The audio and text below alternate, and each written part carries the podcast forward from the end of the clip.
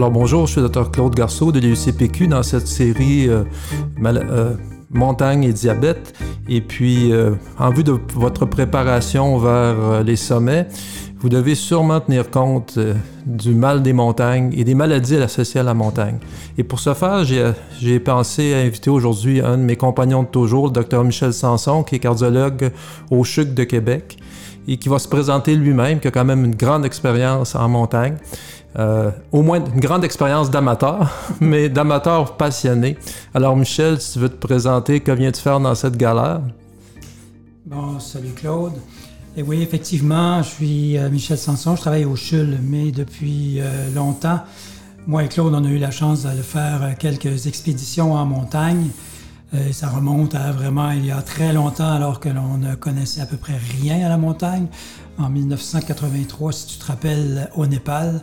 Et euh, ça avait été difficile. On avait monté à l'époque jusqu'à 5000, 5000 euh, mètres, je pense, autour d'eux. On avait quand même réussi, toi aussi d'ailleurs. Le lac Gosenkun. Le lac Gosenkun, le lac sacré de Gosenkun.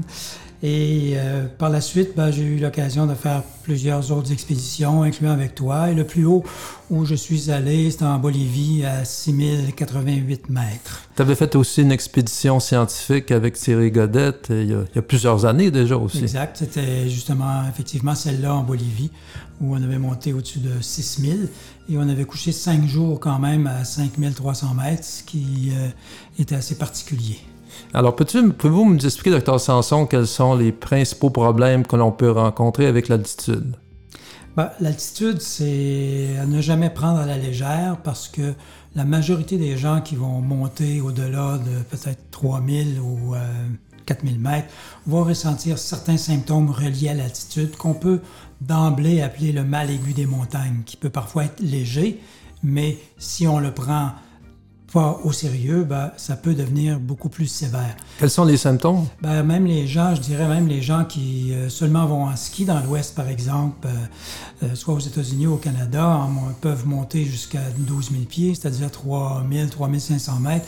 Et les gens qui sont déjà allés là se sont rendus compte assez facilement de la difficulté reliée à, l'altitude, l'essoufflement inhérent à la montée en altitude et à l'effort. Les premiers, c'est les symptômes les plus importants qu'on va avoir en partant, c'est d'être dyspnéique à l'effort. Un effort aussi euh, niaiseux que de marcher va te rendre dyspnéique. Et ce qui va arriver assez rapidement, c'est le mal de tête. Le mal de tête est presque ubiquitaire quand on va en altitude. Et lorsque ça, ça survient, ben, c'est déjà une indication que votre corps est en train de réagir à l'altitude, qui manque d'oxygène un peu. Alors, le mal de tête, c'est un peu normal. On va prendre un peu euh, de, de Tylenol, d'ibuprofène, et normalement, ça devrait disparaître. Mais si le mal de tête continue et qu'on a mal au cœur, qu'on vomit, ben, on est déjà en train d'avoir un mal aigu des montagnes qui est un peu plus marqué. Alors, le symptôme principal du mal aigu des montagnes, c'est fatigue, céphalée, nausée, vomissements. Des vomissements, ça commence déjà à être un, peu, un peu Ça peut s'aggraver comment lorsqu'on continue à monter et on n'écoute pas la... Ben, si on n'écoute pas notre corps euh, ou nos collègues ou si on oublie que la principale qualité d'un montagnard, c'est l'humilité, alors, euh, ce qui peut arriver, c'est que le mal aigu des montagnes se transforme tranquillement en mal aigu des montagnes sévère et puis en édème cérébral d'altitude. Qu'est-ce que c'est, ce l'édème cérébral d'altitude? Ben, c'est un édème cérébral. Alors, euh, tout, tout, le monde sait ce qu'est un, un, édème cérébral, mais le problème ici, c'est que c'est relié à l'altitude et c'est une maladie qui est potentiellement mortelle et qui peut être quand même mortelle assez rapidement. C'est quoi les symptômes? Quelqu'un qui euh, a un mal aigu des montagnes, les symptômes que j'ai énumérés tantôt, mais que le mal de tête devient plus important, que le mal de cœur, l'inappétence deviennent encore plus importants et surtout les symptômes cardinaux, c'est les, euh, problèmes de vertige, problèmes d'instabilité à la marche, problèmes euh, qui ressemblent à un, syndrome cérébelleux et un problème de confusion, un, problème d'agressivité inhabituelle. Non, non, moi je suis correct, il n'y a pas de problème, là, je j'ai, aucun problème, non, c'est vous, laissez-moi tranquille. Ça, c'est clairement un édème cérébral d'altitude qui commence à s'installer. Peux-tu me parler aussi de l'édème pulmonaire? Ça, c'était tout un autre euh, chapitre. C'est un, les, on peut dire que le mal aigu des montagnes et l'édème cérébral d'altitude, c'est un peu en continuité l'un de l'autre. L'édème pulmonaire d'altitude, c'est un autre mécanisme et c'est une vasoconstriction pulmonaire inappropriée qui fait qu'on va faire un édème pulmonaire. Un édème pulmonaire identique à ce que vous allez voir dans les urgences. Donc l'eau qui, qui remplit. alors il y a une perméabilité capillaire augmentée et euh, dans, les alvéoles se remplissent d'eau et on devient de plus en plus hypoxique et on est en syndrome d'édème pulmonaire c'est pas toujours aussi dramatique, c'est pas une, c'est rarement un édème aigu. Comme on voit l'urgence, c'est plutôt subaigu, je dirais. J'ai eu la chance ou la malchance d'en voir un, d'en traiter un euh, au Népal. Et c'est quelque chose qui se développe, c'est une difficulté au fur et à mesure qu'on monte. L'individu en question, on était rendu à 4200 mètres, ce qui est honnêtement pas très haut lorsqu'on fait ce genre d'expédition. Et déjà, depuis 3500 euh, mètres, il avait de la difficulté à traîner la patte, plus essoufflé que les autres, et avait l'impression qu'il commençait à faire un rhume, une infection respiratoire peut-être, mais sans fièvre. Et il toussait, tout sautait, ok, c'est un peu un rhume. Et là, graduellement, ben, il est devenu de plus en plus dyspnéique, euh, cyanosé, les bruits pulmonaires bien audibles. Et euh, j'avais pas de stéthoscope, mais simplement avec les mains, on euh, palpait. On entend des bruits. Le, le, roucoulis, si vous voulez, euh, thoracique. Et ça devient une urgence médicale. Quels sont les traitements de ces conditions-là? Il y a sûrement des gens qui vont dans votre expédition qui ont leur propre traitement, mais quand on est mal pris, il faut en connaître un peu, pas jouer au médecin, mais capable de se débrouiller si jamais ça arrive. Ben, le premier traitement, que ce soit pour un mal aigu des montagnes important, un édème pulmonaire d'altitude ou un édème cérébral d'altitude, la première chose, c'est descendre d'environ 1000 mètres. Et ça, ça peut suffire à régler la majorité de ces problèmes-là. Encore faut-il être capable. Encore faut-il être capable. C'est mais la solution, c'est ça, sinon c'est un risque de mort. En fait, une euh, solution qu'on peut avoir aujourd'hui, temporaire, c'est ce qu'on appelle un, sac ou une chambre de compression hyperbare, qu'on appelle un sac de gamoff parfois. Et c'est un genre de sleeping bag en caoutchouc très épais, complètement hermétique. Alors on met la personne dans le sac et avec une pompe euh, à pied, alors on va gonfler, on va mettre de l'air dans ce sac-là et on se trouve comme à baisser l'altitude parce qu'à ce moment-là, on augmente la pression d'air dans le sac et ça peut nous permettre d'améliorer la personne suffisamment pour être capable de la faire descendre le, le, plus bas possible. Dans les grands circuits, je pense maintenant au Kilimanjaro ou à d'autres endroits très visités, on, on peut peut-être compter sur la présence de ces sacs. Il ne faut pas en être certain. Faut pas mais... En, fait, moi, je pense qu'il faut, il faut vérifier avec notre euh, voyagiste, notre voyagiste si s'il y en aura un disponible. Ça ne coûte pas des fortunes, ces choses-là. Puis plus les gens vont en parler, ben, plus il y a de chances que les voyagistes euh, deviennent sensibles à cette idée-là. Puis lorsqu'on voit sur Internet, il y a quand même d'autres traitements que d'autres voyageurs vont vous administrer peut-être. Exact. Alors ça, c'est le traitement de base, puis on, je ne peux pas commencer à parler du traitement sans parler de descendre. Alors ah. c'est la première chose. Maintenant, pour l'édème pulmonaire d'altitude, le traitement, ben, il y en a plusieurs. D'abord, tous ces problèmes d'altitude peuvent s'améliorer avec le Diamox, et on pourra peut-être en parler en prévention dans quelques instants. Si, Qu'est-ce que c'est, ce Diamox? Le Diamox, c'est un diurétique. C'est l'acétalosamide. C'est le même diurétique que les ophtalmologistes se prescrivent pour, le, glaucome. Alors, ce que ça fait, le Diamox, c'est que ça inhibe l'anhydrase carbonique au niveau rénal et tu diminues la réabsorption du bicarbonate.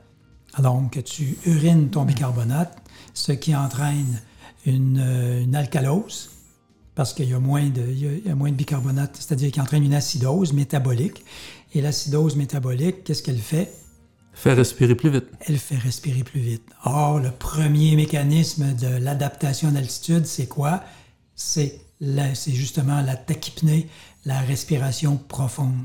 Et les gens qui s'acclimatent mieux que ceux que, que d'autres sont des gens qui ont tendance à avoir une facilité à s'hyperventiler facilement de façon involontaire d'ailleurs. Mais donc, on peut, on peut prendre quand même le diamox en prophylaxie aussi. Donc, en prophylaxie, Euh, c'est quelque chose qui est, qui est, utilisable, mais on avait commencé à parler des traitements. Je reviendrai sur la prophylaxie mhm. après si ça ne te dérange pas. Alors donc, en traitement, ce qu'on fait euh, pour le mal aigu des montagnes, le diamox est approprié, 125 mg deux fois par jour, matin et soir. Et euh, pour le mal aigu, c'est ce qu'on va donner. Si par contre on, est, on, on, va vers un édème cérébral d'altitude, la personne est confuse, la personne est euh, agressive, de façon inhabituelle, changement de personnalité, étourdissement.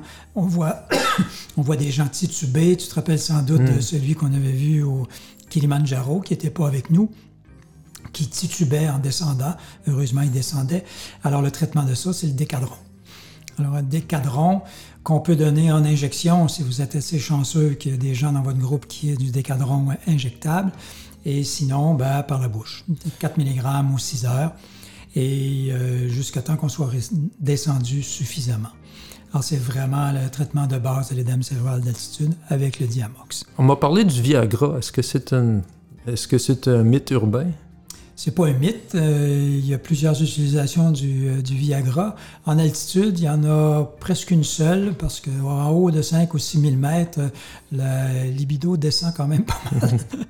Mais c'est pas un traitement d'édème cérébral d'altitude. C'est un traitement de l'édème pulmonaire d'altitude, effectivement, et ça fonctionne. Euh, pour l'édème pulmonaire d'altitude, en fait, c'est Diamox, encore une fois, on, va toujours l'utiliser dans les maladies de l'altitude. Alors, Diamox et euh, Adalate, on peut donner de l'Adalate 20 ou de l'Adalate 30. Ça, c'est un bloquant calcique. C'est des médicaments utilisés généralement en hypertension qui sont courants et qui vont permettre de diminuer la pression pulmonaire. Et c'est comme ça que ça va améliorer l'édème pulmonaire d'altitude. Et euh, tu as mentionné le Viagra, c'est un bon traitement de ça, quel que soit l'inhibiteur de la phosphodiestérase. Là. Ça peut être le Levitra, ça peut être qui a été utilisé aussi en altitude, puis le Viagra. Et euh, finalement, on peut utiliser les, les, bêta-stimulants qu'on donne dans l'asthme. Des, des pompes. Les pompes, exactement. Toutes les pompes ou certaines pompes? En fait, on pense que c'est un effet de classe, là, euh, mhm. principalement. Et euh, quand on regarde un peu la littérature là-dessus, ben, je pense que n'importe quelle pompe va euh, aider. Mais je pense que la, la, la, chose essentielle initiale, Diamox, Adalate, Viagra, et si on a la chance d'avoir un asthmatique dans le groupe, en plus les pompes, et redescendre. J'insiste là-dessus. Pour les pompes, euh, il s'agit d'en avoir euh, pas à être comprimé, mais à de sèche, parce qu'en altitude, on peut avoir des problèmes avec le contenant. J'aimerais apporter peut-être quelques précisions pour ceux qui aimeraient, qui sont diabétiques, qui, qui tentent et voudraient prendre du Diamox en prophylaxie. En fait, il y a une grosse il y a une contre-indication. Si vous êtes un diabétique de type 1, un des dangers qu'on a vu dans, un, dans, l'autre, dans une autre balado-diffusion, c'est l'acidose euh, diabétique. Alors, si vous prenez du diamox, diamox qui provoque euh, euh, l'acidose, ben, vous pouvez augmenter votre risque global d'acidose diabétique. Et la plupart des experts ne recommandent pas l'utilisation du diamox en prophylaxie chez les diabétiques à l'insuline et surtout les diabétiques de type 1. Mais n'empêche, dans les voyages maintenant, on monte rapidement. Est-ce que on dit qu'on, lorsqu'on lit les brochures des, voyagistes, qu'on s'acclimate en 7 jours euh, pour une montée avec un taux de succès de 95% Est-ce que c'est un mythe, cette euh, acclimatation rapide? Euh, clairement, c'est un mythe. je veux juste, juste avant de revenir là-dessus, il faut pas oublier de mentionner que le diamox, c'est un dérivé des sulfats. Et il y a quand même passablement de gens qui sont allergiques au sulfa. Ils ne pourront prendre de diamox, euh, que ce soit en prophylaxie ou en traitement. L'acclimatation, euh, l'acclimatation rapide, ça n'existe pas. Ça prend toujours un 48-72 heures pour s'acclimater à l'altitude à laquelle on est. Alors vous comprendrez que dans notre époque de voyage rapide, on va au Kilimanjaro en six jours, euh, on va faire du ski dans l'ouest ou dans les Alpes très rapidement. On va faire des voyages, des trekking au Népal en, deux semaines maintenant. Alors, euh, c'est pas suffisant pour s'acclimater jamais. Alors, la règle d'or, c'est de ce qu'on dit en anglais, c'est climb high, sleep low, c'est-à-dire de ne pas dépasser 300 mètres de dodo en dodo. Mais qui fait ça aujourd'hui? Personne. Personne. À cause de l'argent, qu'on a dépensé. la rapidité, puis on n'a pas, on pas trois mois pour faire euh, chacun des voyages qu'on fait. Hein? Alors donc, les gens s'exposent à des risques parce qu'on ne s'acclimate pas. C'est pour ça que le Diamox en prophylaxie peut être intéressant pour quelqu'un qui n'a jamais eu d'expérience en, quelqu'un qui a jamais eu d'expérience en montagne. Néanmoins, alors, ce qu'on on essaie de, de, de, faire, c'est de bien écouter nos symptômes, en fait. Je pense qu'il faut être attentif à soi-même et attentif à nos collègues, parce que comme on a dit tout à l'heure, les gens euh, ont tendance à devenir de moins en moins, de, de perdre leur autocritique quand on, on va en haute montagne le sommet est une chose qui, qui, nous attire inexorablement, comme les sirènes attiraient Ulysse, et euh, ça devient extrêmement dangereux. Le, ce qu'on dit souvent, il y avait un, de mes collègues amis cardiologues, malheureusement décédé, euh, qui disait c'est très facile faire un sommet. Ne pas le faire, c'est difficile. Donc, c'est important que les responsabilités dans l'équipe soient bien déterminées d'avance, qu'il y ait un chef médical ou un chef qui a l'autorité de dire aux gens, ben, vous ne montez pas. Il ne faut pas se fier tellement non plus au personnel local qui, malheureusement, sont en conflit d'intérêts parce qu'ils veulent absolument faire les sommets pour les pourboires. Et parfois, ben, il y a un conflit d'intérêts inhérent à ce genre de situation. Donc, il faut faire bien attention, écouter son corps, puis revenir vivant. Alors Michel, euh, j'aimerais vraiment vous remercier de cette euh, euh, belle entrevue et puis j'espère que cela va aider nos diabétiques à se préparer. Et je vous remercie d'avoir suivi cette, série de balado-diffusion sur la préparation en vue des défis que, tous les que nous vous souhaitons en tant que diabétiques de type 1 de réaliser et de façon sécure. Alors, ici le Dr Claude Garceau de l'UCPQ et à la prochaine.